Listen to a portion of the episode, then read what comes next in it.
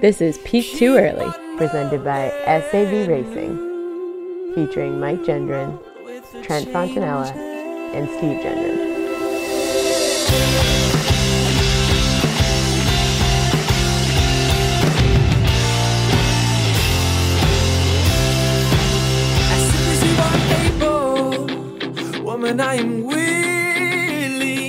Everyone, and welcome back to the greatest running podcast in the world, Peak Too Early. I am one of your hosts, Steve Jenner, and I'm joined by Mike Jenner, who is summer off the coast of Connecticut. Mike, how you doing?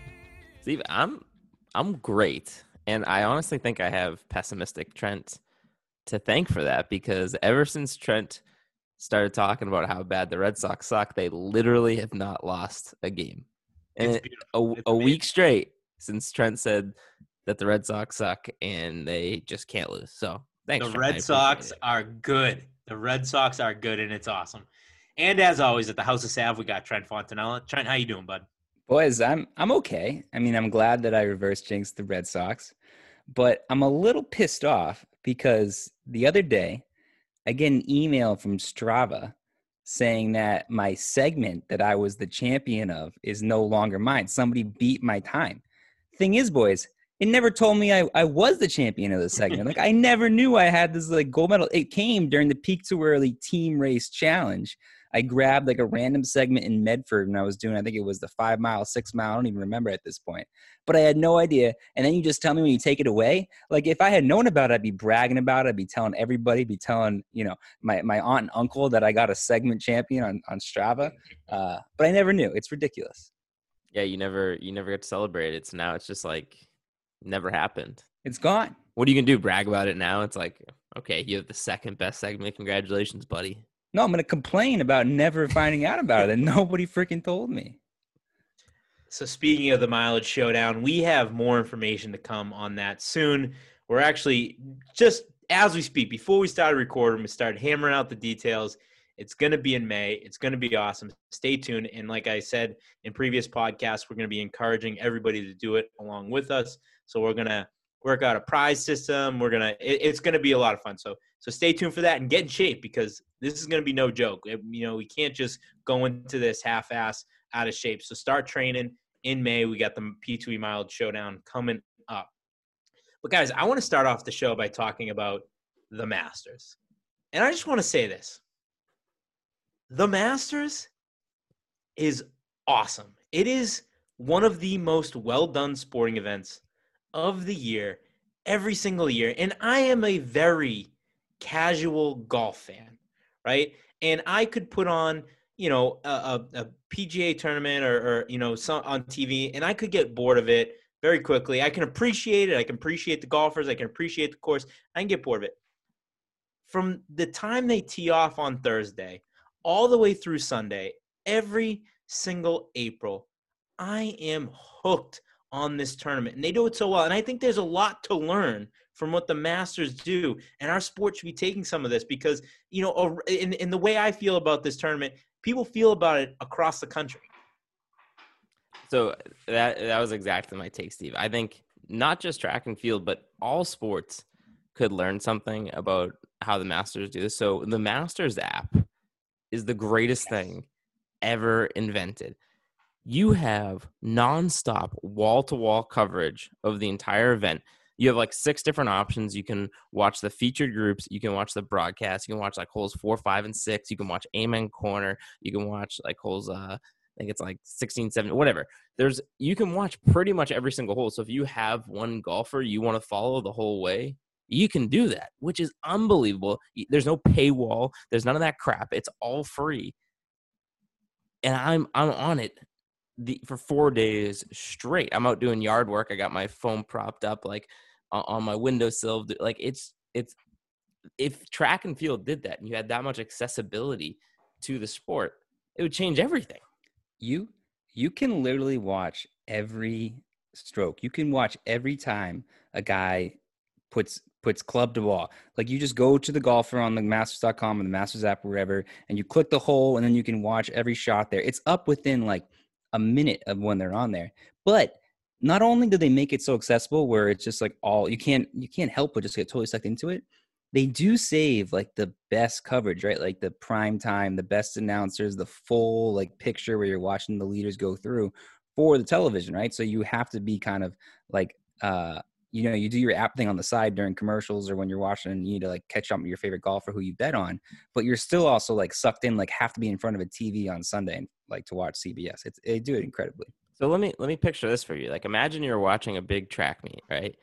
and you're on like the main broadcast watching the track, watching the distance events on the thing. But then you get a little notification that your guy Marquis Dendy is about to go jump. Boom! I can switch screens and go over to the long jump pit. Oh, now Crouser's about to throw. He's going after the world record. Boom! I'll go over to the shot put. Like that's how that's how you should be able to watch this sport. It would be unbelievable. Absolutely. It, it, wouldn't be that hard. It's way harder in golf to get every single shot on camera like they do. Like you would really just need like four or five cameras at the track to to be able to to pull that off. It wouldn't it wouldn't be that difficult. And, and Mike, I think that there's two things that the Masters do exceptionally well that sports can learn from. The first is they create this mystique around it, right? There's mystique around Augusta, there's mystique around um, you know the the tournament and the champions and they they they do it they do it in a couple different ways. It's super exclusive right? You know the the club super exclusive super difficult to get in. They celebrate all the past winners they don't show everything on TV. Like we will never have a camera in at the champions dinner the night before. So they do they they walk this nice tightrope of like we're going to show you all the coverage, but then there's like this mystique that you can't see. And I think that that's an important lesson for sports to take is like no, you don't need to sh- shove a camera in every little piece of it. You know, leave some up to the imagination. The other thing is the the wall to wall coverage on the actual sport, which you already talked about, and what that does from Thursdays Thursday to Sunday. It, it makes you feel like you went on a journey with these with these athletes these golfers this entire time like when when you know morikawa uh, I'm, I'm sorry matsuyama uh he, he you know he won the tournament and then his uh his his his caddy like took off his hat and he bowed at the you know bowed at the uh the course i felt like i felt like i had just been on this this journey with matsuyama and his caddy for four straight days. And you know what? Our sport has four days event day events. Why can't we take some of this and make the the the you know the fans of the sport feel like they went on this journey and I was thinking like, you know, like what are some of the different ways you could do that? And it's kind of hard if you, you know, if, individual events, you see somebody come on the track and then you go off and you won't see them again. But it just keeps going back to the, uh, you know, the the multi-sport athletes, the heptathlon, the decathlon. Like we should be able to do this with that part of our sport. Like how fun would it be to have that kind of journey, that kind of coverage with these athletes? For sure, and you know what makes this event even more fun and exciting, Steve, is when you have Matsuyama 40 to 1 odds and you nail it. You absolutely nail it like I did this weekend. Listen, lost a lot of bets on the Masters. Every major, every year, I bet on four people, call them my core four. We hit Tiger, we hit Spieth, we hit Finau, and we hit Matsuyama. Lost a lot of those bets, but gentlemen, this week, 40 to 1, Matsuyama. He did it for Japan. More importantly, he did it for me. He took home the dub. You're telling I me? had all week, I had Spieth and I had Justin Rose. And for the majority of the tournament, it looked like I was going to be in the mix for the win uh, from either one of those guys. But friggin' Matsuyama ran away with it at the end. So you you've been betting on Matsuyama to win every yes, major golf like championship years, for yeah. years now. I can attest like to that. That's you incredible. yep. And you awesome. will never win with Finau. I promise you that.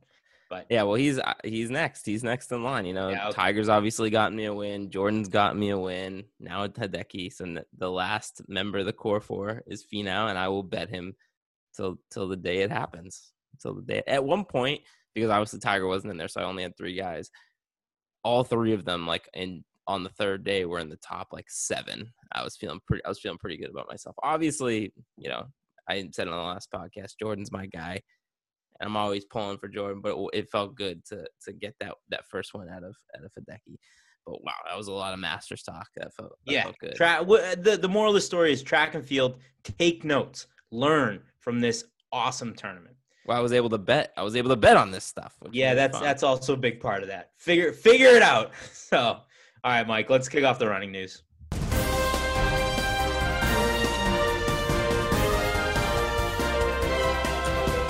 right. So it, it honestly kind of feels like we're going back to the well here. We get some like OG peak too early type topics. Um, you know, two of our favorite things in the world to talk about are uh, making fun of ultra marathoners and talking about how awesome Des Linden is. So this topic works out pretty well in our favor. Our girl Desi decided to bump up a little bit today, actually go after the 50k world record and she smashed it in a time of 259 i got some takes on this but i wanted to hear what you guys have to say first As the resident ultra marathon defender, whenever it comes up, I'm always the one that's saying, "Guys, it's kind of cool. It's not that weird." Uh, I get to be just totally excited about it. Like Des, you know, she could have just rode off into the sunset after the trials, had a great, you know, came in fourth, just missed it, but like she's at the end tail end of her career there. Uh, but here she is just going out and knocking out like new world records. I love it. I love that she's getting creative. I love that she's out there. Uh, and she's in shape. I mean, that was fast. That was a fast time. So I'm interested to hear your guys' take on this, though, as Oh, the takes. anti-ultra guys. I got some takes. I I I've been thinking a lot about this, and uh, I have a feeling Mike and are going to be similar. I, I I'm predicting where this is going. Um, I got to be careful of what I say here, and I want to start this off by saying, um, I'm a huge fan of Des Linden. I'm a huge fan of her manager, former professional runner Josh Cox. In fact, to the point where it's like if we were to make our wish list of guests that I wanted on this podcast, Des Linden, Josh Cox, 1A, 1B, huge fans, want them on the podcast. But when I saw that Des was going after this 50K, I felt the same exact way when over a decade ago, I saw Josh Cox going after the 50K world record. And my thought was, who the fuck cares? And who the fuck runs a 50K? It's nobody. You know why it's so easy to get this record? Because nobody friggin' runs it. So, yeah, okay, I get it. It's cool. Des, I'm glad that you can put this on your resume, but it doesn't even come close to any of your other- running accomplishments. I do not care. I do not care about this distance. I do not care about this record. yeah so i mean my take is similar maybe not as impassioned but i guess my two main takeaways is one what does this say about des linden's career? She is this kind of the tail end for her? And is she kind of sunsetting it right now? I don't know just kind of a, of a thought there. But two i don't hate that she's doing it because my number one like argument against ultra running has always been like i think it's impressive as hell it's it's super cool but what we love about running is like the competition aspect of it right? And the highest competition in all of distance running is the marathon. So when we like praise these ultra runners stuff like that it's like in my gut i always feel like listen if the marathoners you know the best distance runners in the world wanted to come and take down your sport and take all the world records they could right? It's these are they're the it, it's just not the the best distance runners in the world who are doing ultra runners. And i think the That's general public like the general public sometimes feels like oh you run 100 miles you must be like the best runner in the world. No i mean you're just the crazy person who's willing to do it i guess. But when des linden goes out there and just like and so the 50k i mean i guess it, we're not really getting into like the, the real ultra marathon stuff yet but still when she can just go in there and easily take down the world record crush it it kind of gives me a little bit of good feeling and like kind of reminds the distance world who where where the real long distance runners lie and that's in the marathon and it's in the events that you compete at the olympics. Listen if the 50k becomes you know or these 100 mile races become olympic events yeah i mean we're we'll start seeing some real fast competition but until that day happens you know let, let the big dogs play. That, that's my only take Mike, you want me to bring this uh this podcast full circle right let's now? do it let's do that it would be like that would be like you know um you know Brooks Koepka or Bryson DeChambeau going to like the long drive championship and training for a little bit and just going in there and dominating everybody Right. in the long Yes. drive championship. So I, I get I actually like that take. It's that, you know, it's it's it's like a real professional athlete stepping up and being like, "Oh yeah, I can do your sport and it's easy for me." You see this? This is easy for me. So, all right, I can get behind that. And I, and I I do before we get off this topic, I just want to comment on the transformation that Josh Cox has gone through in the past decade. And so Josh Cox, Desi's Desi's uh, you know, manager and and and like I mentioned, he was he, you know, I think it was like 2010 or maybe even a little before that when his career was winding down, he went and got the 50k champ, uh, men's uh, record and I'm sure he he encouraged Desi to to do the same. He went from like the most ripped runner, ripped athlete, a guy that you know was on The Bachelor, just just like you know the like you, you just look at him, he had, ripped abs, he looked like the perfect runner. To now he's this guy that's a little overweight. He's got a big mustache. He's always wearing a San Diego's Pod San Diego Padres jersey, flat brim hat. He is living the life that every former professional athlete should be living, and I love it. I was gonna say I didn't know if you were like giving him a hard time. I was that No, sounds like no. the dream. Like that, I mean, that's that that, is- that's the life right there. This that that is like the stereotypical like peak too early. Like he's the poster child of peak too early. yes, yes, absolutely. No, I, I right. wasn't I wasn't throwing any shade whatsoever. It's just that I that you are doing it right, Josh. Hell yeah. All right, let's move on to a topic. Man, Trent, if uh if Desi doing the 50k got Steve worked up, I can only imagine the takes we're gonna get from this one.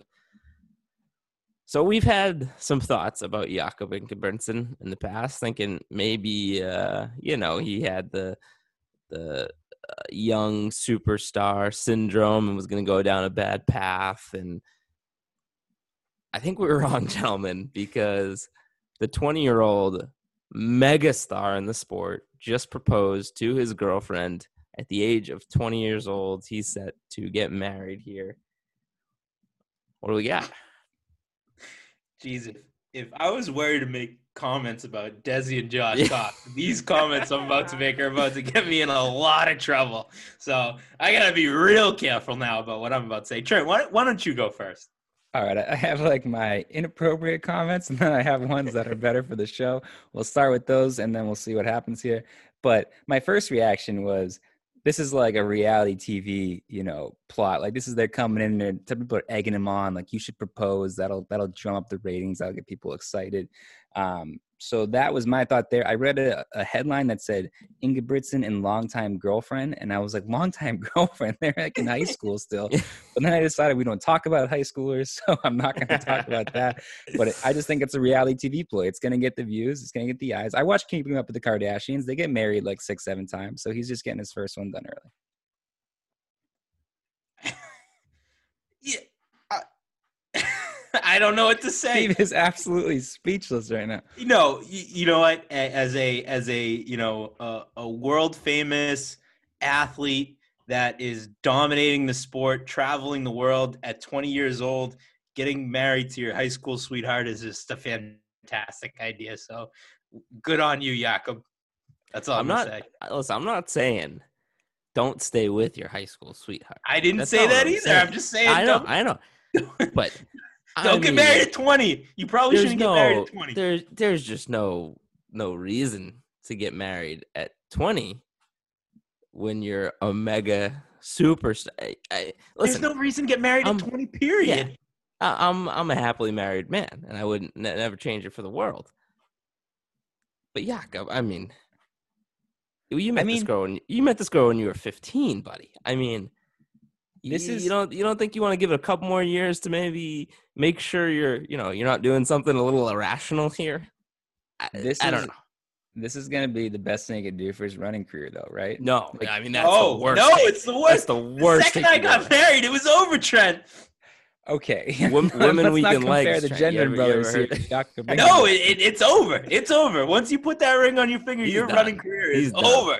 somebody like Jakob, who has had just like the cameras on him, the spotlight on him since he was just like in his mid teens, who could just, like you said, Mike, he's a megastar. He's an absolute, he's like the absolute superstar of the sport, but he's the absolute superstar in Europe. Like everybody knows him. He easily could become like that, that next child actor that just goes off the rails, like partying like crazy, and he never, you know, gets that full potential. If he has the wife at home, I would expect him to be a little bit more subdued, expecting to keep his mind on the prize, to stay focused with the training and not get distracted by the nightlife and the things that can happen when you're just like a, you know, an absolute once in a generation superstar. So I do think this is good for his running career. I I think you bring up an interesting point here, Trent, where it's like the most disappointing part of this is the wasted potential as a fan. Because we have this guy who's the the fourth or the third in the line of uh, of brothers that have gone on to to do the sport and he's coming up as the best one of all of them. In fact he's coming up as one of the best runners in the world and he's he's he's on his way to make his mark permanently on this on this sport. And you know he's a he's a reality tv star in his in his home country. He's very well known the antics and excitement and craziness that we could have and we should have had from an athlete from a personality like this in the sport. We're just it's just being proven every single day that it's just not going to happen. And this guy is about as boring as they come. He's the guy that gets married at 22 the girl he met at 15 and it's just disappointing. My family, man, they they got him under close watch. They're just yeah, it's like a laboratory. The, the They- Ingebrigtsen family, it's, uh, they're built in a lab. They planted that girlfriend when he was 15. Yeah, oh, They planted her hundred for him. percent, hundred percent. All right, let's move on. I'm That excited for the topic's gonna get tattoo. me in so much trouble yeah, I know well, well, yeah, it is what it is. We had to talk about it. Um, so this, listen, I- I've said it before. I'm one of the least online guys you're ever gonna meet. This is a viral video that went viral like three weeks ago. Somehow I missed it. Just came across it when I was doing some prep for the show this week. We'll, we'll post the video, I'm sure, on our Instagram so that people can see. But you got this sprinter who's just balling out of control, dominates the field by about three steps. As he's going to that mat that everyone like jumps into like crazy people at the end of sprints, right as he's going to jump into it, he trips, he falls, and he slides through the banister off of the track onto the ground. Wild video. When you see like a track video pop up like that, you know something crazy is going to happen. And I still was not expecting that to be the result. I could not believe that that is what what happened. And then the poor kid is like clearly embarrassed. Everyone's like peeking around like the pads to make sure he's he's okay and he's just come back like i can't believe that that just happened he was fine so we can all get our good laughing but just an awesome video. These are my favorite when every once in a while just a solid track you know blunder goes viral. We, we need those in our lives. It's been a while since we've broken one of these down. This is like a classic internet 1.0 video. If this video happened, you know, 15, 20 years ago, this would have been a viral sensation. I mean, it's just getting caught up and I mean, it's it's something new every single day, every single minute there's a new viral video, but this is laugh out loud funny. It I mean, it's it's it's amazing. They finish they finish running, they come across the finish line. You're right. He's getting ready to go do his stupid jump into the pad that everybody does, and he just goes sliding underneath underneath the pad, off the track, disappears into the stands, and everybody's like, "Oh my god!" They're looking around. Where did he go? Where did he go? An amazing video. He uh he seemed to speed up after he finished like the the 60 meters there, whatever it is in indoor track. Like he he flew up the up ramp. Like he was going fast. He was accelerating. He was so psyched to do just like a sweet jump into that big pad there, and for him to just slide under it. Uh, I'm never gonna be able to watch the sprinters end that race the same now. I'm gonna be just like expecting or ready for somebody to take a dive there. But my favorite part was the other runners that just kind of were like peeking around like i wonder if this guy's okay. Like this guy just flew through like the railing like off the side of the track. Like i think i'd be freaking out. Like we might have just lost this guy. He might be gone forever. Nobody knows what's underneath those pads out there. So i was amazed by the like relaxed that the other competitors were after seeing this guy just like disappear through the through the rail there. My other two takeaways are like, I think it makes it way better that he won the race. I- don't know for whatever reason, it just seems that much more embarrassing. The fact that he, oh yeah, he won by like three steps, I think. And then, uh, what was my other take? He just distracted me. Um, man, it was a good one too. Hmm. I got to take. Yeah, you go because I can't remember this take. It was, ah, damn it.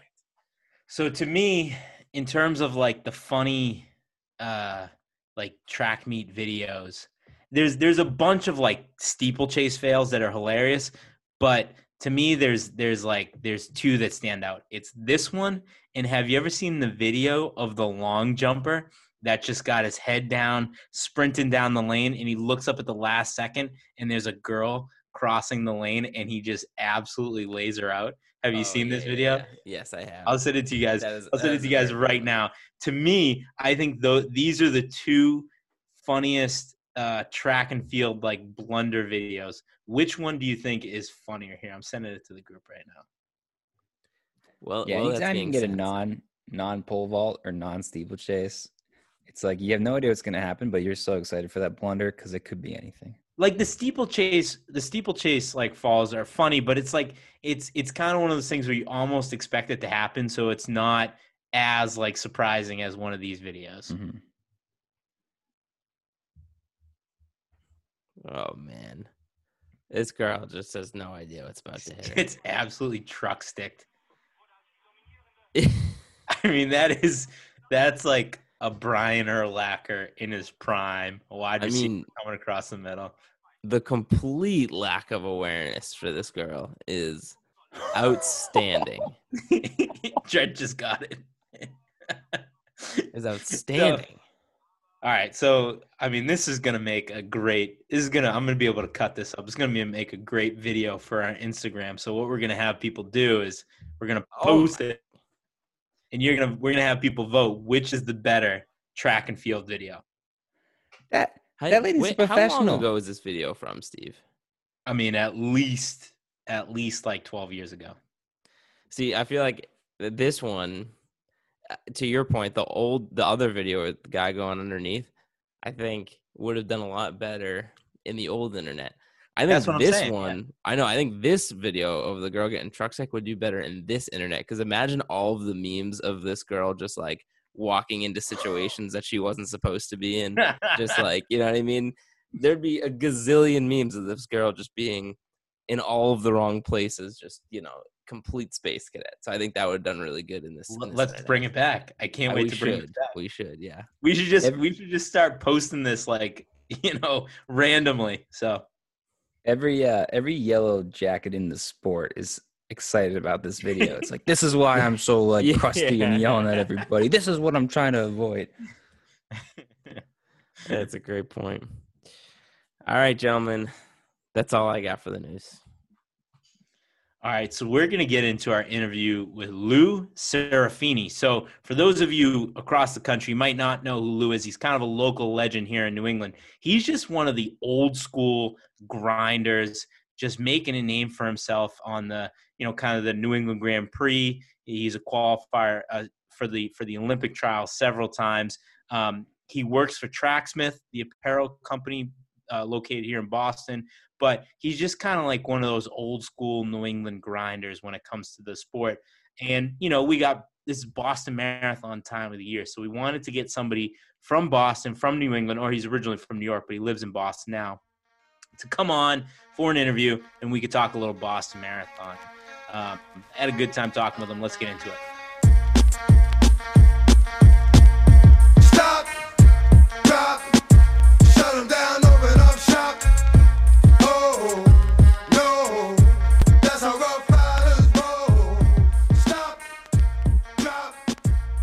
Hey, Lou, how's it going, man? Hey guys, what's going on? what's up Doing well. Thanks for uh, making some time tonight to chat with us. Yeah, thanks for being flexible. I'm, no uh, worries. I'm psyched. No worries. So, um, one of the reasons I reached out to you and wanted to have you on this podcast, and one of the reasons I'm a, I'm a fan of yours as a runner is because I look at you as like a real throwback runner. You know, and everybody that's from New England, everybody that kind of runs in and around Boston, there's this kind of pride around like those runners in the 70s and 80s, those grinders that, you know, I mean, they didn't even start offering prize money in the Boston Marathon into the in, until like the early 1980s, but there was this pride around just like this underground cult of runners that were just grinders that were even though they may not have been professional athletes, they were training like professional athletes and they were putting up very impressive times. Yeah, man, those guys give me hope.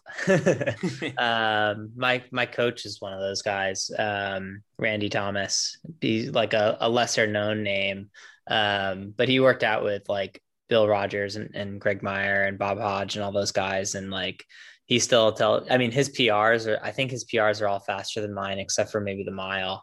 And they were doing that in like the 70s and the 80s without super shoes and like without all the fancy stuff that we have today. And that like whole era is like super fascinating to me, like how they were able to kind of do what they do. I think he used to drive like from Worcester to Boston for practice twice a week, which is like not a short drive. It's like I think it's at least an hour both ways. Um, I mean, they had a guy on their team that was like a mailman. Like they were all working. Like it's it's pretty wild to think of that era and then like how fast they all ran. Like they all ran between 208 and like 212, 213. And then you look at today and like people are still trying to do that. Um, so yeah, like I said, they get they give me hope that like if they could do it back in the 70s, like and I'm training the same way that they train, maybe maybe someday I'll figure it out too. So Do I you- but do you look at yourself at all like that? I mean, you're you're you know you're getting on the on the starting line at the Olympic trials against you know the some of the best athletes in the in the country in the world who you know are getting paid to do this. Nice, cheers. Mm. Who are getting paid to do this full time? Do you kind of look at yourself as kind of one of those throwbacks, as one of those grinders in the sport? I guess so. Yeah. I mean, I mean, I've always thought about myself as a hard worker, but like, I think like everyone in running, like if you've made it pretty far, has to have been a pretty hard worker. Like you can only get so far on talent. Um, I guess, yeah. And I guess that's kind of been like my edge the past couple years, especially. I think when I, gra- I, I've been out of school for a while. Like I graduated in 2013 and I like didn't really have aspirations to continue running.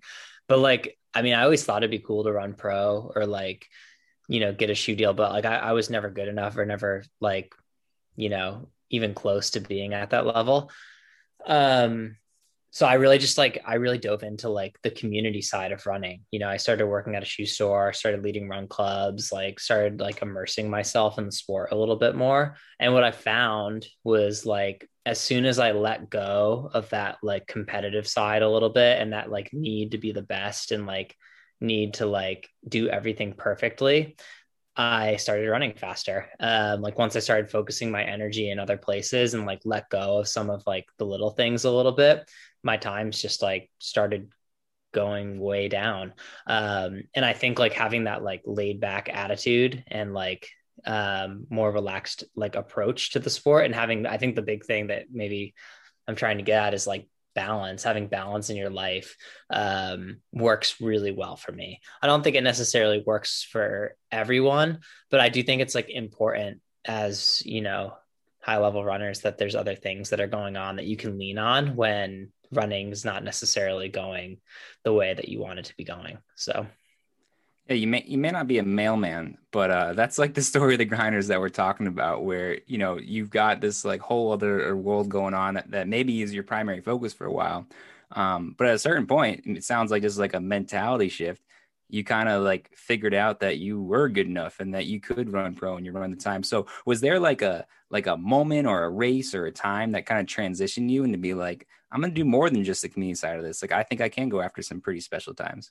Uh, yeah, I don't know. Like, um, I, I think I'm at the point now where like I I feel like I can compete with quite a few guys. Um, you know, at the highest level. There's obviously some people that are on a completely different level than me, um, but I don't. I feel like I don't need to like to be a professional runner, I just want to like keep doing what I'm doing and like keep going out there and like competing and like giving it my best. Um, if there was a moment, yeah, I don't know. The is probably around the time when um, Randy started coaching me. Like I kind of made like I used to coach myself and I used to be like kind of crazy and I would like do 120, 130 mile weeks because I just like I was just experimenting and like I was like, oh, maybe more is better. Um, and it worked well for like the marathon. I like somehow ran like a 217 off of like that high mileage, but I had no leg speed. Like my my track times were still pretty slow comparatively to like what they are now but I kind of made a bet with myself. Like if I could run a decent marathon, then I would go get a coach. Um, and like pretty much from like the get go, when Randy started coaching me, like we dropped the mileage way down and like started focusing way more on speed. And that indoor season, uh, I ran like a, a 1353 or 1354 in the 5K, which was like a 40 second PR for me. And I think that was kind of the moment where like I realized that, you know, I could be more than just like someone who like aspires to run at the Olympic trials, like someone who can like go and compete at like US road championships and like maybe someday figure out how to finish in the top five or top 10 in a marathon major. Like those are obviously like big goals. Um, but, but RT was like the guy that like pushed me to think like that. Like his big thing is always like, keep raising the bar. Like every time I have a good race, he's like, all right, what's next? Like, w- what's the next goal? Um, and I think like having that mindset back in like i guess that was 2017 2018 something like that really kind of shifted my mentality towards like my approach for the sport. I think i had like really like i don't know back in like 2015 had just like decided like i'm going to be a marathoner and like we'll see how that goes. But like i grew up a miler and like i broke it four for the first time in my life in 2018 i never thought that would have happened and it's only because i had someone who was like challenging me to think big and, and look at the big picture so What are your What are your goals right now? Uh, I don't know, man. It's been a weird year. I haven't raced in like uh over a year. So, um, but no, I've got pretty concrete goals. I um I kind of made a bet with myself to like get back on the track after the Olympic marathon trials. I had a really good training cycle. I was really fit and was like kind of gave myself like a B for that race. Um, but like really did believe that I was in really great shape going into it. And after I finished, I I had like full full eyes set on Olympic track trials in the 10K. Um, so that's my goal. I want to qualify for that. Um, it's a, a bit of a stretch goal, I think. Um, I've run 1345 and I haven't done a 10K since 2017. Um, I think it's my, I've run 2859. I think it's my softest PB. I think I can run at least 28 20 28 30 but it takes 28 flat to qualify. So Mhm. that's the goal. We'll see like we'll see what happens. I shorted some dragonflies today so I'm, I'm starting to get some races on the calendar. So like it I, i'm starting to feel excited. Like I, I took a little bit of a break in february and like the track workouts have been kind of clicking and i haven't done track work in like a year. So uh, now that i actually have a couple of races in mind and some things that i want to do I, i'm i'm pretty jazzed to just like go compete. Like I, I'm one of those guys that like I thrive on competition, not on like the day in day out like training. I like I like getting out there and like racing people. So Yeah, I, I think you you mentioned I was I was in my preparation for this interview. I think I, I read something in one of your Instagram posts where it was like you pride yourself as a as a racer, not necessarily a trainer. And I mean, let me tell you what that you're speaking our language right here because I think you know we there's usually three of us, but Trent and I, you know, we we don't love the sport of running, of running, but we love racing. We love competing. Like that's what we love about the sport. yeah, I mean, if you really want to like get into it, like this has been a thing that's been kind of like bugging me the last couple like weeks, months. Um, really just like during the pandemic, I feel like we're we're kind of like losing that racing spirit a little bit with all the time trials and like the super shoes like i feel like these days people would would much prefer to like finish 50th and run a fast time than finish first in like a high profile race and run slow. But and like i don't know maybe it's like a little bit of a like i'll, I'll believe it when you actually do it or whatever. But that, that's always how i've been. Like I, I like just getting out there and competing. And um the idea of chasing a time for the olympic trials like I've chased so many times in my life, and I, I find that like when you chase this very specific time, you often come up short of that. But when you really focus on racing and competing, and if you like really execute to the highest level, the time will come. So um, I'm trying to keep that like top of mind because track track is very like you know you i'm sure you have times in your mind that you want to hit and it's really easy to just like put the blinders on and say like i want to run this.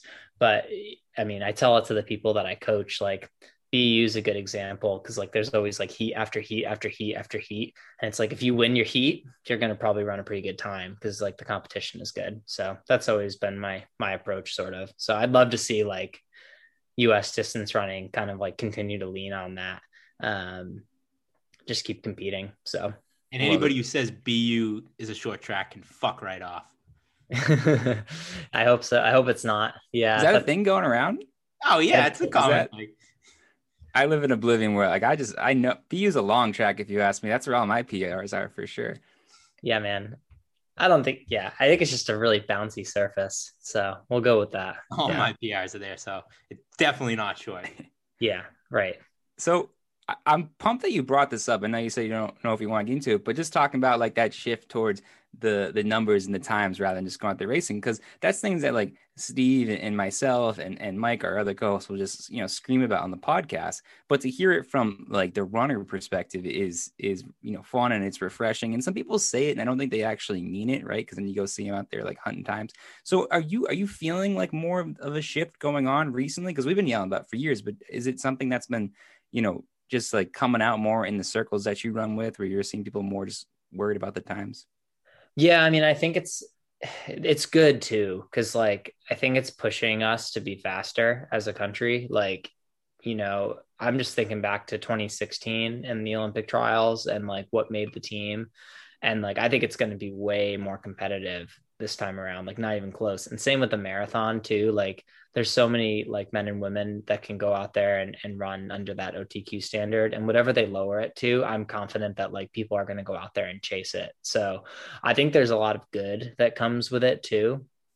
But um but I think because of those like hard standards that exist, I think that there's definitely a shift um a little bit here and there. So um I think it's just the I think it's the world that we're in. Like people are choosing like CIM over Boston and like just because they know that that's like a great opportunity to run fast and like I'm sure CIM's an incredible race. Um but yeah, I, I think like for me person and this I think it is like kind of a personal thing, but I, I would rather go out and like try to perform on like a bigger stage and, and, and compete than than just like finish in the middle of the pack. Um but yeah, I mean the ultimate thing would be to just like go out on the biggest stage and compete and run fast. Mhm. And I think like anyway, I think it's generally good. I should I should preface like I'm not trying to say that like people go and chase times is like a bad thing because like I've done it and I think it's great. Um and I think it's like generally making the entire sport faster, which I think is like very important. Um but yeah, I would love to just like see people take more shots and like maybe not necessarily pick the race with the fastest and flattest course and just pick the race with like good competition and not care about what they run for a time. Yeah. I mean, we needed a little bit of it during the pandemic where there was everything kind of canceled. So it was nice. there was no out. yeah no alternatives either right Mhm. so yeah So tell us a little bit about the uh, the trials in Atlanta. I can't believe it's over a year ago now. That is really blowing my mind right now. But we were down there, and from a fan's perspective, it was awesome. It was like we, I mean, it was it was the best day we've had in in over two years now. I mean, it was it was unbelievable. It was so much fun. The loops, the, the it was it was so well done. It was set up perfectly for fan's perspective. Talk to us about uh, on the athlete's perspective. What was it like for you out there? yeah it was cool i i was in la too and so i got to see kind of like both sides of it um you know la like i snuck under the qual i was a half marathon qualifier for la uh, i was b standard qualifier for atlanta too but um in la you you paid your own way um if you were b standard you had to get your own hotel um la is obviously like a really congested city so it was tough getting around um it was a tough course in in LA too. Like they they started it late in the day because of like um, television coverage, and it had to be like during prime time or whatever. But that just meant it was hot. And then the thing that really got me the most was like once the race was over, I feel like everything just kind of like disappeared. You know, like people kind of went off and did their own thing. I think Atlanta did like an incredible job of just like bringing everyone together, bringing that whole city together. Like the crowd support in that race felt like a major marathon. Um, you know, they they helped with travel support, lodging, everything was in one spot, so you just like really felt like you were part of this like whole experience the entire time. And so many people qualified too, like way more people than in LA. Um, so like the fact that they were able to like house that many people I, I, just thought they did like a really really incredible job and it was really cool to see all the fans that came out so um so yeah i have like so much respect for for that city and for atlanta track club and like everything that they did that weekend because it was like it was just like a really incredible experience. The the course too like uh, like i'll say like was so hard obviously um but I loved like the fact that it was a tough course. Like I think that whoever designed that last little loop was is like psychotic. Like it was like into a wind tunnel and like up a hill and then like over a bridge and like it, it was like I felt like I was walking. Um and like you're so close to the finish line and then they just kind of send you out and then back. But um but yeah, no, they did a great job. And I think like it would be really really cool for whoever's hosting in 2024 to try to replicate a lot of the things that they did. I, I can't think of that many things they did poorly so. Just give it back to atlanta. I feel like yeah. we were saying that when we were there steve. It's like they should host everything. This is amazing. They did such a good job.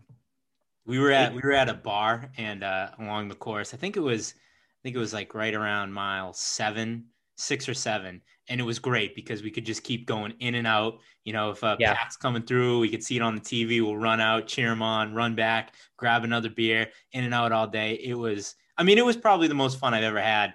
You know, as a spectator of the sport, it was it was perfect.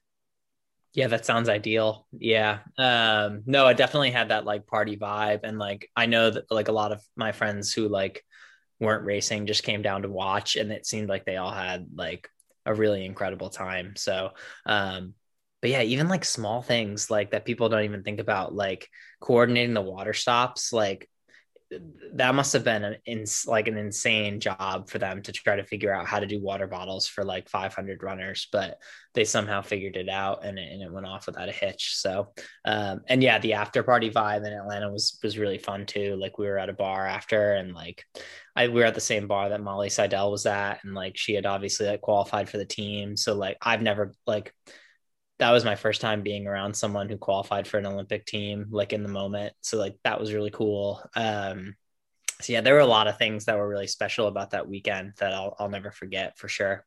Yeah. Since we're talking marathons, we're talking a little after parties and just like the best marathons, we got to talk a little bit of Boston since uh, when you when this episode's aired, it'll probably be just a few days before Patriots Day, and we're not going to have it this year. So you're you're a Boston Marathon finisher. Give us just like a uh, you know a couple flashbulb memories that you have of like your favorite moments running Boston. Well, I don't know if you guys did your homework or not, but I haven't really run any um, impressive Boston marathons. But um, if you're gonna call me up for not doing my homework, then you're you're spot on. I, I doesn't do his homework. I don't know. I, I'll say so. Uh, you know, I do want to hear your answer to this question, but uh, I last I did Boston. I've only done it once, and I did it as like my retirement from running party. And I ran it, and I I had a couple beers on the course. Just oh, so you did it the fun way, people, yeah. And it was the most fun I've ever had in my life. So so yeah. So I mean, you don't need to to have run a fast Boston. Yeah, I think that um, I learned uh, the like both times that I did Boston that spring marathons are really hard. Like training, if yeah. you're going to train in Boston, especially like through the cold winter, and then you're going to roll the dice and you might have a warm day. Like I'm not someone that responds super well, but all my fall marathons have gone great. Like no blowups, no issues. But every time I've run one in the spring, it's been kind of a disaster. Um, so you got anyway, Boston though, this yeah. year then.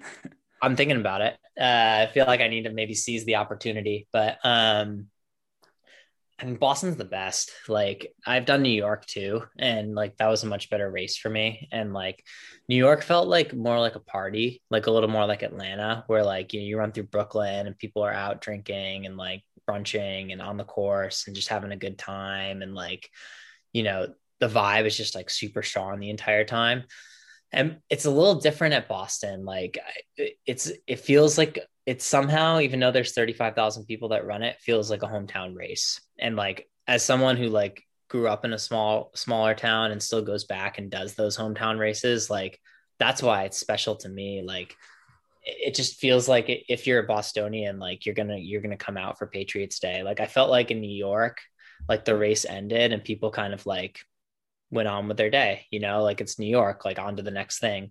Um that was kind of the general like vibe that i felt. Or you also kind of felt like you know even though the marathon's going on the city's still kind of like operating in the background.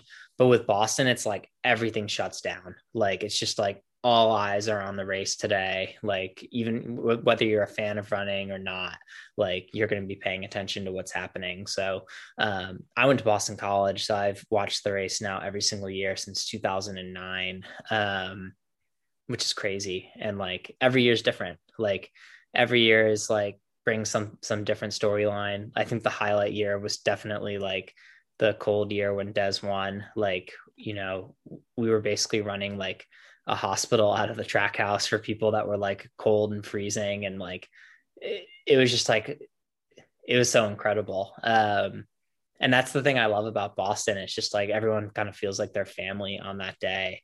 Um and like living in Boston and training in Boston, like you feel it like week after week, like people training on the course, people that have like never run more than a 5K, but like sign up to run it for like a charity are just out on like Heartbreak Hill like every single weekend. Um, you know, I always joke like pe- people will come up to me and, and be like, oh, like, like you're a really great runner. And I'm, and like they just finished like like a four hour long run or something like that. And I'm like, I could never do what you do. Like, like I max out at two hours, like in long run training. But like the fact that you come out here and like spend your mornings like getting in those miles because you're training for this goal, like I think is like super inspirational. So there's just like that energy in the city. I had a um I went out to like watch one of my friends' workouts um a couple weeks ago on Heartbreak Hill and it was like one of the first like warmer days of the spring and it was like kind of nice because like there were some runners out there and there was a little bit of energy, but it was also kind of sad because I was just thinking like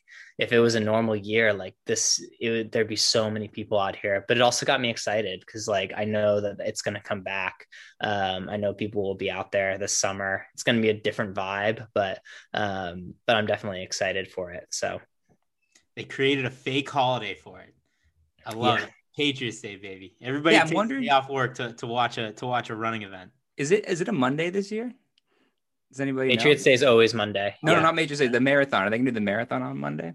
Oh, I yes, they are. They are. Okay. Yeah. I feel like everyone's still gonna take the day off. Like I I just picture people just like recreating Patriots Day. That yeah way. i'm sure that i'm sure the mayor or whoever will will make it a holiday for the either like a one year thing or permanent but um but yeah That early sure. October is like guaranteed to be a beautiful day. Like those first couple weeks in October are always beautiful. So maybe i mean there was to knock on wood.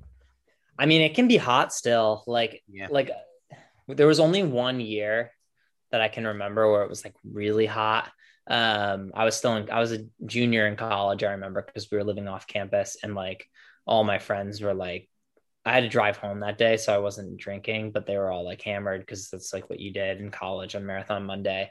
And like everyone got like so sunburnt because it was like 85 degrees that day ra- randomly. But that's the only day i can remember in the last mm, 12 years where it's been like really hot. There's been a couple days where it's like creeped up there a little bit and it's it's been a little bit warm but i have like vivid memories of october where i mean it can be in the 80s still like i, They shut I down a, Chicago one year, right? what's that I think they sh- they like stopped Chicago one year, like mid yeah i don't know because it got too hot. I mean, it's the same week. It's going to be the same week this year, but I yeah remember it's it- something like they they literally had to stop runners because it got like 95 degrees in Chicago one year. Yeah, but but fingers crossed though, it because like it could be like one of those like perfect like early crisp fall fall days, and if it is, like people are gonna feel the effects of like summer training, and there'll probably be a tailwind, and like we could see like I think that like if it's a nice weather day, it could be like potentially like the fastest Boston ever. So that's kind of why I was like maybe this is the year I should I should try to redeem myself. But uh, the last time I did it, I ran like 237. It was the slowest marathon I've ever run. So we'll see. It happens, right? Mhm. All right, Lou. Well, thank you so much for coming on. But we end every interview with a quick game. And since you work for Tracksmith, uh, awesome apparel company, we are going to hit you with apparel ideas uh, or ideas that Tracksmith should make. Okay. So this is going to be rapid fire questions. Trent's going to hit you with the first question. All right. So I think a tracksmith, I think, you know, high quality, classy. When is there going to be a, a sport coat that comes out that has like the tracksmith monogram on it? I could see that. Um, I could see like a like a Letterman's jacket or something like that. You know, like a varsity jacket. Um, a sport coat would be interesting though. Would it be like a, a running sport, like something that you could run in also, or something that you would just you would just wear? I'm talking like with a shirt and tie, you put that on, you know, classic runner look, have the khaki pants on after you're getting your to do the award ceremony or the big, you know, dinner the night before. right on the pocket, you'll have the nice tracksmith logo. Yeah, like the podium suit or something Yes, like that. yes. Yeah, yeah, yeah.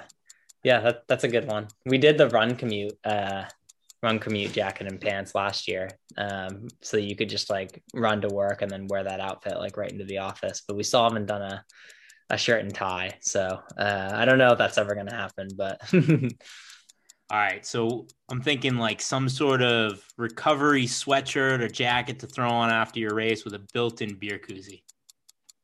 okay. That that's getting a little closer to to something I would wear, I think. Uh, yeah, that would that would be pretty sweet. The the trackhouse sweatshirt and hoodie have a little like kangaroo pouch for a phone. So I feel like it'd be pretty easy to just like I don't know how would you would you put it like right front and center or like how would you how would you attach it? I think it could be it could be you could either have it like front and center so you can just put it right there and rest it there or some type of like bungee koozie that you could like whip out and put your beer in and hold it and then when you take your beer out it kind of like snaps back into the sweatshirt. Yeah, that'd be good if it was like se- seamless sort of, right? So Yeah. yeah, it looks normal. Yeah, that's a good one too. I'm I'm into it. We're on fire, Steve. I'm gonna spitball off that a little bit. So this like the signature uh, tracksmith singlet has the the diagonal, you know, stripe on it. What about I was thinking like like a beauty pageant type of sash that you could like wear over stuff, but you could make a beer holder in that, right? And then you know you can you can wear that running. You can wear that to work. I don't know. There's a lot of uses for that. I that. like how you guys like coming back to the the beer holder. It's an important element. for sure. Uh, yeah, no, we did a sash actually Oh. um, in one of our Ekiden collections um, last year. So, um, so yeah, we we already have the sash. We just have to figure out again, once again, how to affix the the koozie to it. So, So the the slower I get, the longer my shorts get. But Mhm. I still really like split shorts. So is there any way any way we could do like a seven inch, nine inch split short so I can still have my long shorts but for race day? yeah, we just came out with a um, a long twilight short. Actually, uh, I think it's a split, and I should know. Uh, I'd have to double check the product pages, but we we may or may not already be on that. So Matt Matt's a long shorts guy. One of the first pairs of shorts we ever did was the Longfellow shorts, um, and they they come down like just above the knee. So um, a long a long split short would be definitely something that I could see us doing actually in the in the future. So Yeah, the running world needs long split shorts.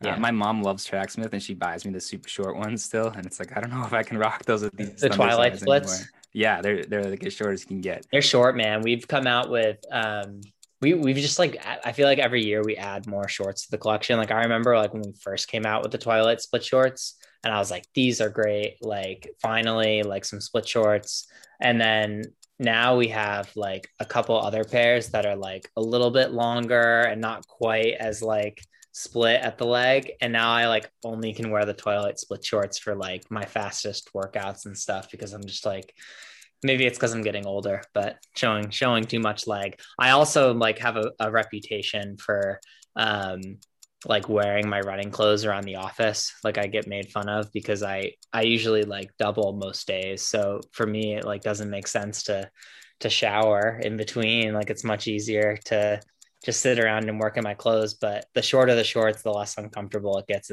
around the office during during normal times. So I know this is a rapid fire segment, but I need to do a quick little sidetrack here. In high school, on my team, there was a kid, and I went to a private school. You had to wear a shirt and tie every day, but there was like certain dress down days.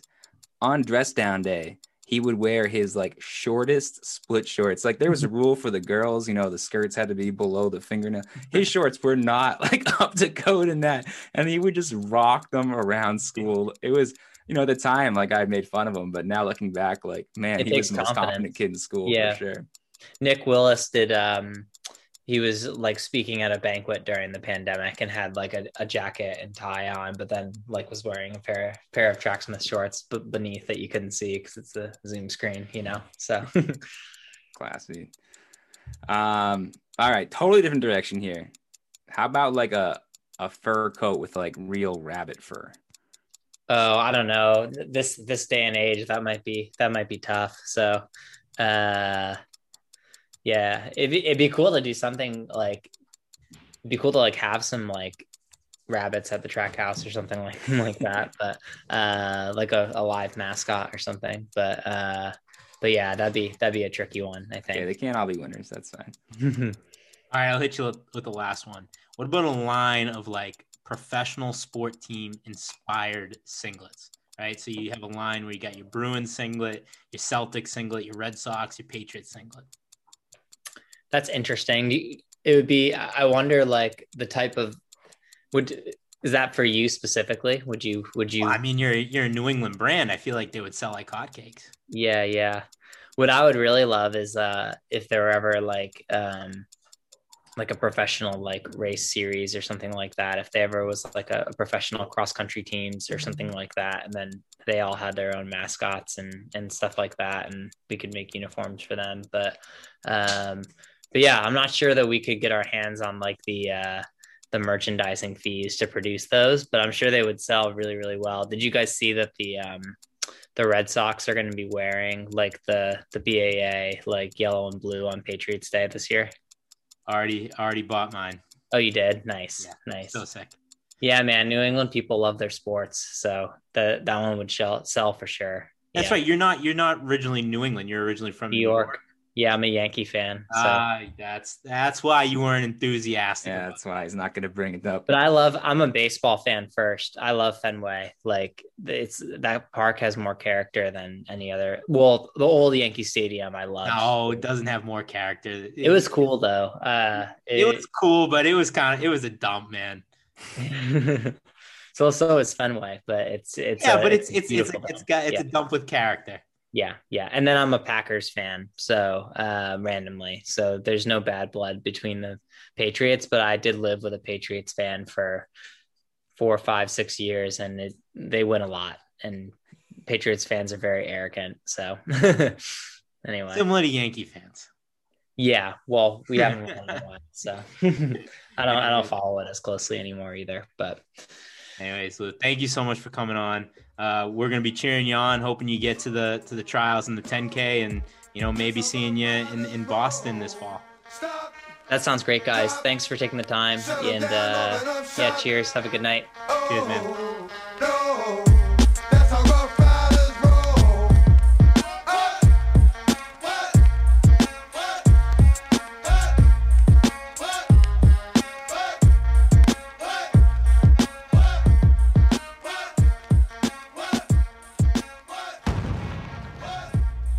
Right, thanks again to Lou Serafini for coming on the podcast. It was a lot of fun chatting with him. Trent, I think we came up with some pretty cool uh, apparel ideas there. yeah, everybody just keep checking the Tracksmith website. You're definitely going to see some some what do we got with some sport coats on there. There's some beer. Uh, there's a lot of things related to do with holding your beer while you're running and that sort of thing. So just just stay tuned on it. You're going to see some some peak too early ideas up there. Do you think that if Tracksmith comes out with any of those ideas, we should ask for a cut? Oh yeah, and if we don't get one, we're suing. Absolutely.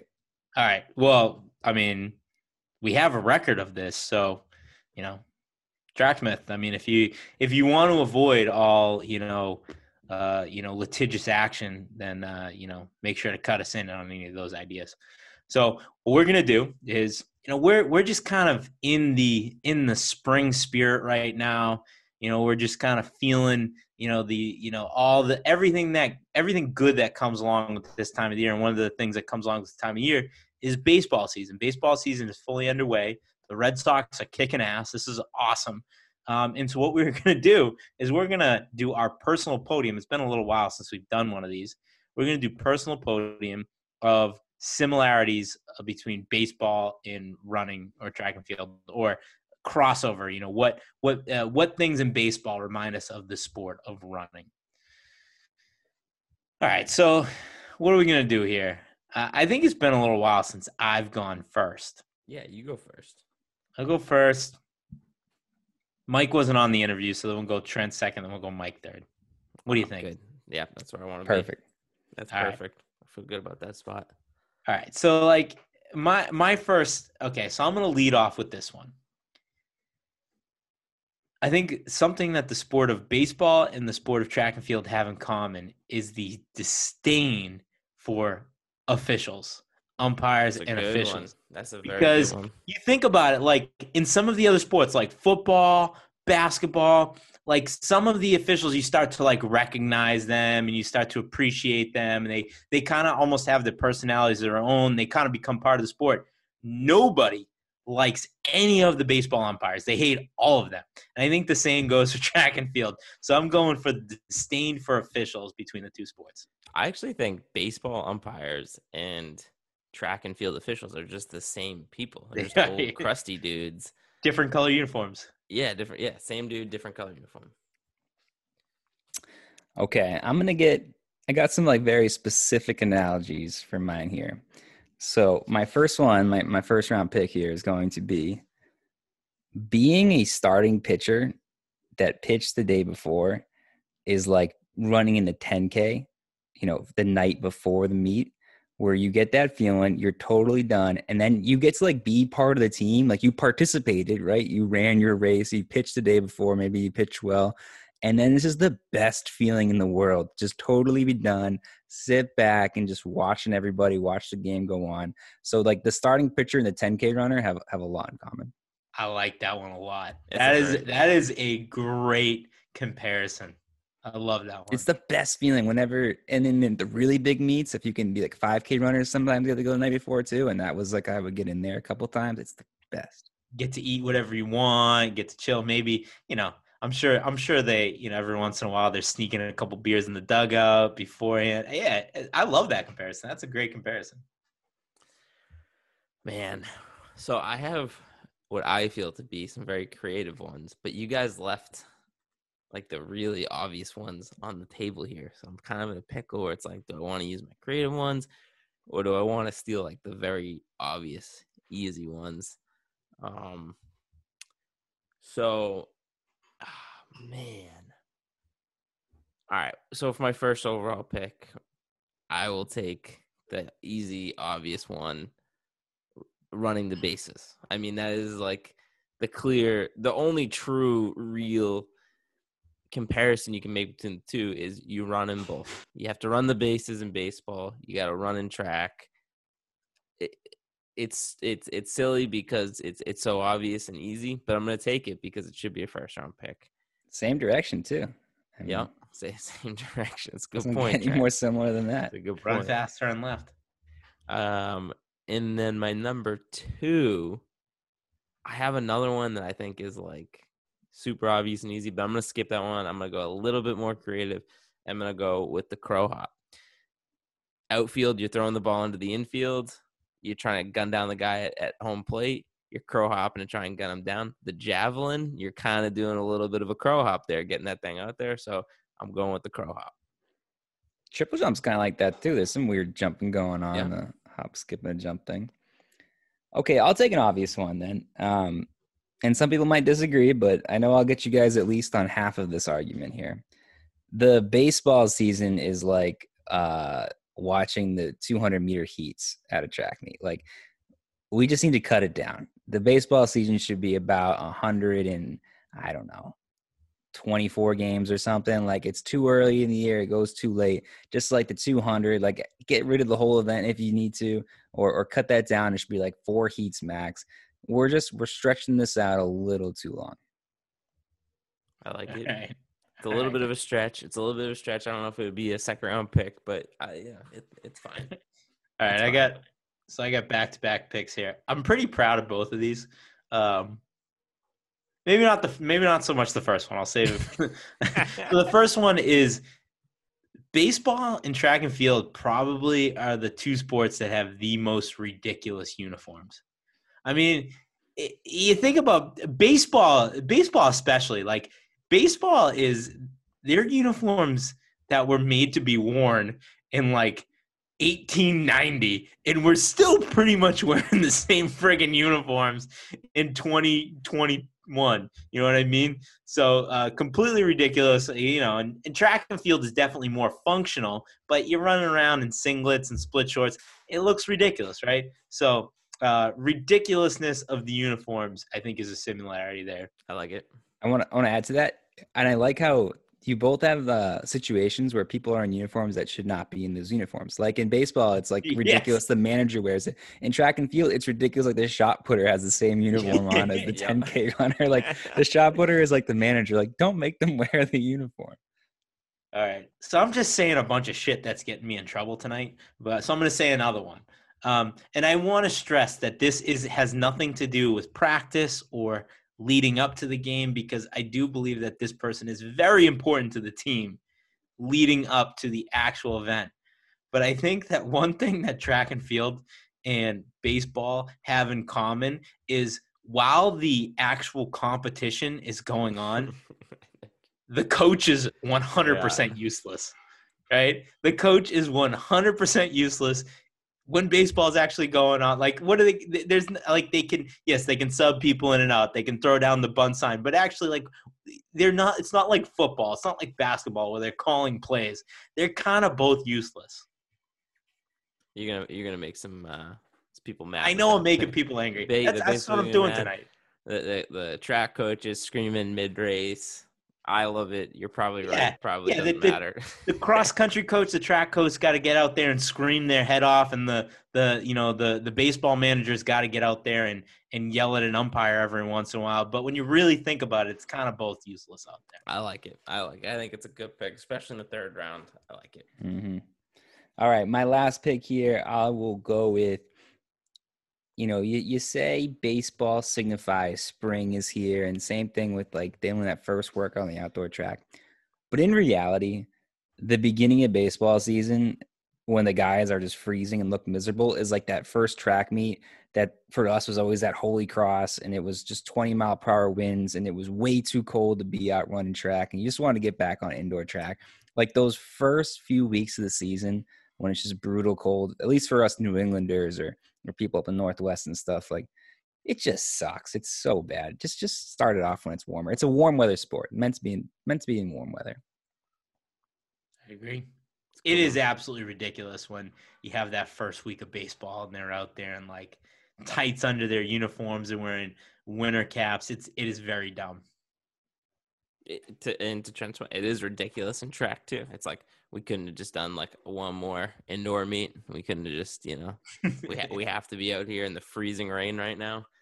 Um, you go from indoor with like the perfect temperatures up and everything is perfect and there's no wind, and they throw you out here and it's 35 degrees and like sleeting on you. Oh man, I got so many I want to take here. Man. All right, I'm gonna go with. I don't know exactly how to phrase this, but like dirt being kicked up. Now, let me let me explain myself here. The jumpers go in, they're running in, and they have that very distinct dive into the the pit, and all the sand goes up in the air. Same thing in baseball. You're sliding into home plate, very distinct. The dirt's being kicked up into the air. It, I love it. That's what I'm going with. I love it. The dirt being kicked up into the air. Those are two very distinct pieces of sport where it's like you see it and you know exactly what's going on. I think Mike lost this podium. No, Is the dirt really kicked up in the air in, in baseball? Like, are you serious? it, it- I mean, it's, Are you kidding me? you get dirt on your uniform for sure, but I don't think I'm it looks starting to- anything I'm- like a, a track jumper. Mike, Mike came I'm starting to think. I'm and starting. I'm starting to too. think that you. I'm starting to think that you've never watched a baseball game. I've I've watched a baseball game or two in my day, and there's a little bit of dirt that kind of spreads out and, and maybe gets kicked up on like the Uh-uh. bottom of your your pants. But I don't know, Michael. I wish I was harder on your garbage picks because, to be honest, Trent, your your all your picks stunk. Oh, get out of here! What I was your some good ones second pick? go What, to. what was your second pick? My second pick was oh, it's too like the 200 meter heats, just too long. We need to just shorten that this a down a little That bit. That was a garbage. That was a I garbage. should I should have been harder on that one when I had the chance. okay. I like my other pick. I'm sticking with it. We're we're at the point where we all get to do our extra ones, right? Yeah, Does sure. this let's count? go for it. Uh, Steve, you kind of like brought it up a little bit, but I do want to go back to it. The idea of eating during the event, like sometimes just sneaking stuff like that. I mean, that's a huge part of it. We're in track. If you're maybe running an event early on and you had a relay at the end, you're definitely having like a sub in between, just like the like you know the bullpen pitchers are having like a full meal out there in the outfield. I love that one. I was to to that point. I was gonna say just hot dogs, straight up hot dogs. Yeah. Because obviously hot dogs are synonymous with baseball, but then also you got the throwers, got their barbecue going. They're eating hot dogs like mid track meet. So I think hot dogs are synonymous with both. I uh I was inspired by our conversation or the video Steve sent of uh the woman just getting jacked up by the the jumper there. But they're two sports where people that are warming up, it's not always true for baseball, but it can be. People that are warming up are just in the line of fire. Like in baseball, when the bullpens are within, you know, That's the your best pick. That's your best pick by far. oh man, I screwed up the That's by here, far your I? best pick. But That's all right, let's restart here and I'll use that first. But yeah, when they're in like in play to get nailed by a foul ball or something, that's that like, people are that's just ridiculous. warming up on the field. They're, Like just in the yeah, yeah in, in the in the middle of a game, in the middle of a track meet, people are just warming up. That's a great pick. I like that. Thanks, We Mike. Should have used it. That was a good one. I like that one. Some some of my extra ones here I had. Um, you know, you got the closer and you got the anchor on a relay. You got Way uh, better than kicking up dust, Mike. You should have stuck with it. yeah, that. but it, it, to me, it just seemed more boring. I wanted something that was a kicking, little bit it, of a stretch, a little dust bit more. by far the more No, boring I like it. And then I got um let's see. Where was my last one? Uh, I guess I lost my last one here. But yeah, that was that was that was my extra one. I had three. I'm glad none of them got picked. All right. Let's kick off the Bell lap. What, Mike? What do you got for people on the Bell lap? I always have the advantage of going first here because I feel like I'm about to, to steal probably both of yours. Um, Julian Edelman retiring. I guess I'm not surprised by it. It just, yeah, that one stung. It, it stung a little bit. I, I don't really know the Patriots for a very long time without Jules, Gronk, and Brady, and I feel like he was kind of like the last, the last piece of the puzzle, the last piece of you know the old Patriots, and now that he's gone, yeah, his, video was in classic Jules fashion, uh, but he dropped a, uh, a Foxborough forever at the end. So you know, I, I- I thank Jules for his service. We're gonna miss him, and I guess it's uh, we got to roll with the changes here, folks. I guess that's that's what it comes down to. Roll with the changes. Mike, I was thinking this. Jules is like the mentality and like the type of athlete he was. He's the type of guy that you want on your cross country team. For sure, He's 100%. he's the wild card guy that you want on your cross country team. He's all about the team. He's all about doing whatever it takes to win. He's a nut job, right? So he's you know he can he's he's gonna do crazy shit out there. Um, he is like he is like the the perfect cross country guy that you'd want on your team. and and he's not your number one guy. He's your fourth Exactly. fifth- No, no. your fourth He's or fifth guy. But no, on any I given think day, like I think he's like I think he's like sixth, seventh, and like on that big day he might be four or five. You know what I mean? Yeah. Like he's he's like he's the he's the grinder that steps up when it means the most. for sure. So yeah, gonna gonna miss Jules. Trent, what do you got for people on the Bell lap? Yeah, shout out to Big Jules. Uh, I did want to share with you guys some texts I got after our podcast dropped last week about my eyes closed running. And uh, my mom texted me right. first off. For those of you that didn't listen to last episode, I did go for a run and try to close my eyes as long as I could, and I, and I got pretty far. Uh, my mom is blowing at my phone though. Why would you close your eyes when you run? Just like 17 question marks. Please do not run with your eyes closed again. really not smart. A couple hours later, no more closed eye running. Then I got to give a shout out to my little brother here. Clint sends me the text message. And this was a little long, but bear with me. Your mother just told me about your exploits running with your eyes closed. She prefaced it by saying, Do you know what your crazy brother did? I was expecting to hear something like he got lost in the woods or fought an animal, but no. All plausible things with no Trent, by the way. Right. She proceeded to animately tell me how you ran 35 steps. It was 38. 35 steps with your eyes closed. Needless to say, her extreme concern for your safety and well being was lost on me as I was thoroughly impressed that you took more than 10 steps with your eyes closed. Good on you, brother. Keep up the good work. So shout out to Clint for understanding, you know, how impressive that accomplishment was. I, I love I love every piece of those text messages. I love the difference between your mom and Clint. But I mean, this is Mrs. Fontanella who witnessed us do a chunder mile and was seemingly okay with it. Apparently, this is where she draws the line. Huh? the, the, the eyes the eyes closed running deal. I don't know. I know that's that's her thing. She's she's okay with chugging beers and, and run until you vomit, but she is not okay with, with closing your eyes and running a couple steps up the road. We got a couple of texts about that too. Patrick texted us. Who was it? Was it Nate McCarthy that Yeah. did it?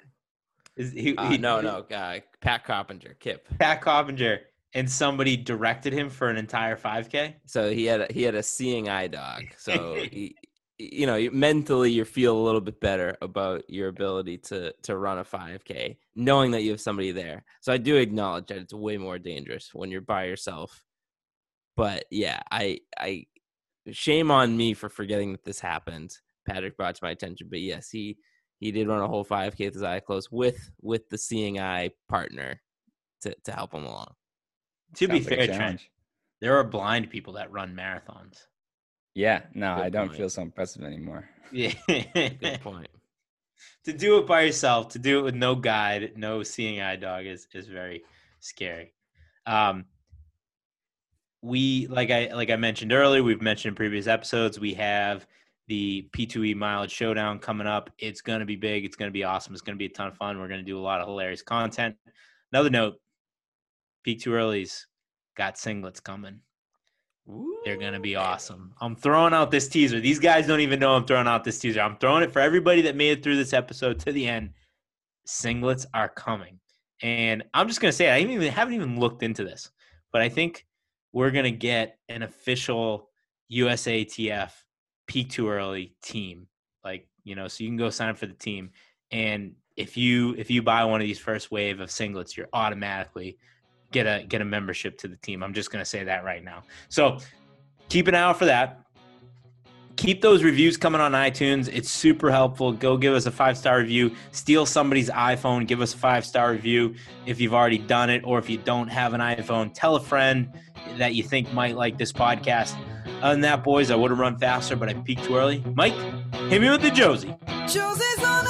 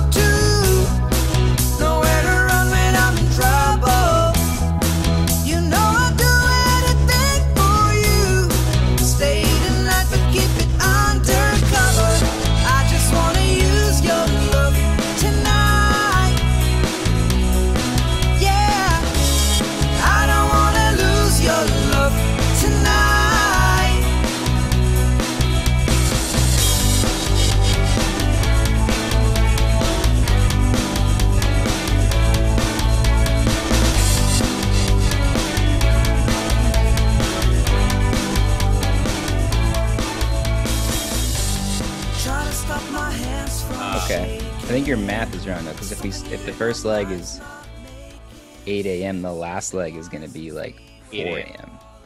No, No, because no. The 8, start and the 12, is the same 4 8, 8, 12, 4 8. No, if we start at 8 a.m., then we'll and our last leg will be at 8 a.m. on the last day. no, No, No. it'll be at 4 a.m. it'll be it'll be no, it will be noon. It will be noon. Okay, if you start at 8 a.m. on Friday, 8 a.m., No, you're 12 right. It'll be o'clock. four. It'll be four. 4 It'll o'clock, Yeah, it'll 8 be p.m., midnight, 4 a.m., 8 a.m., 12, 4.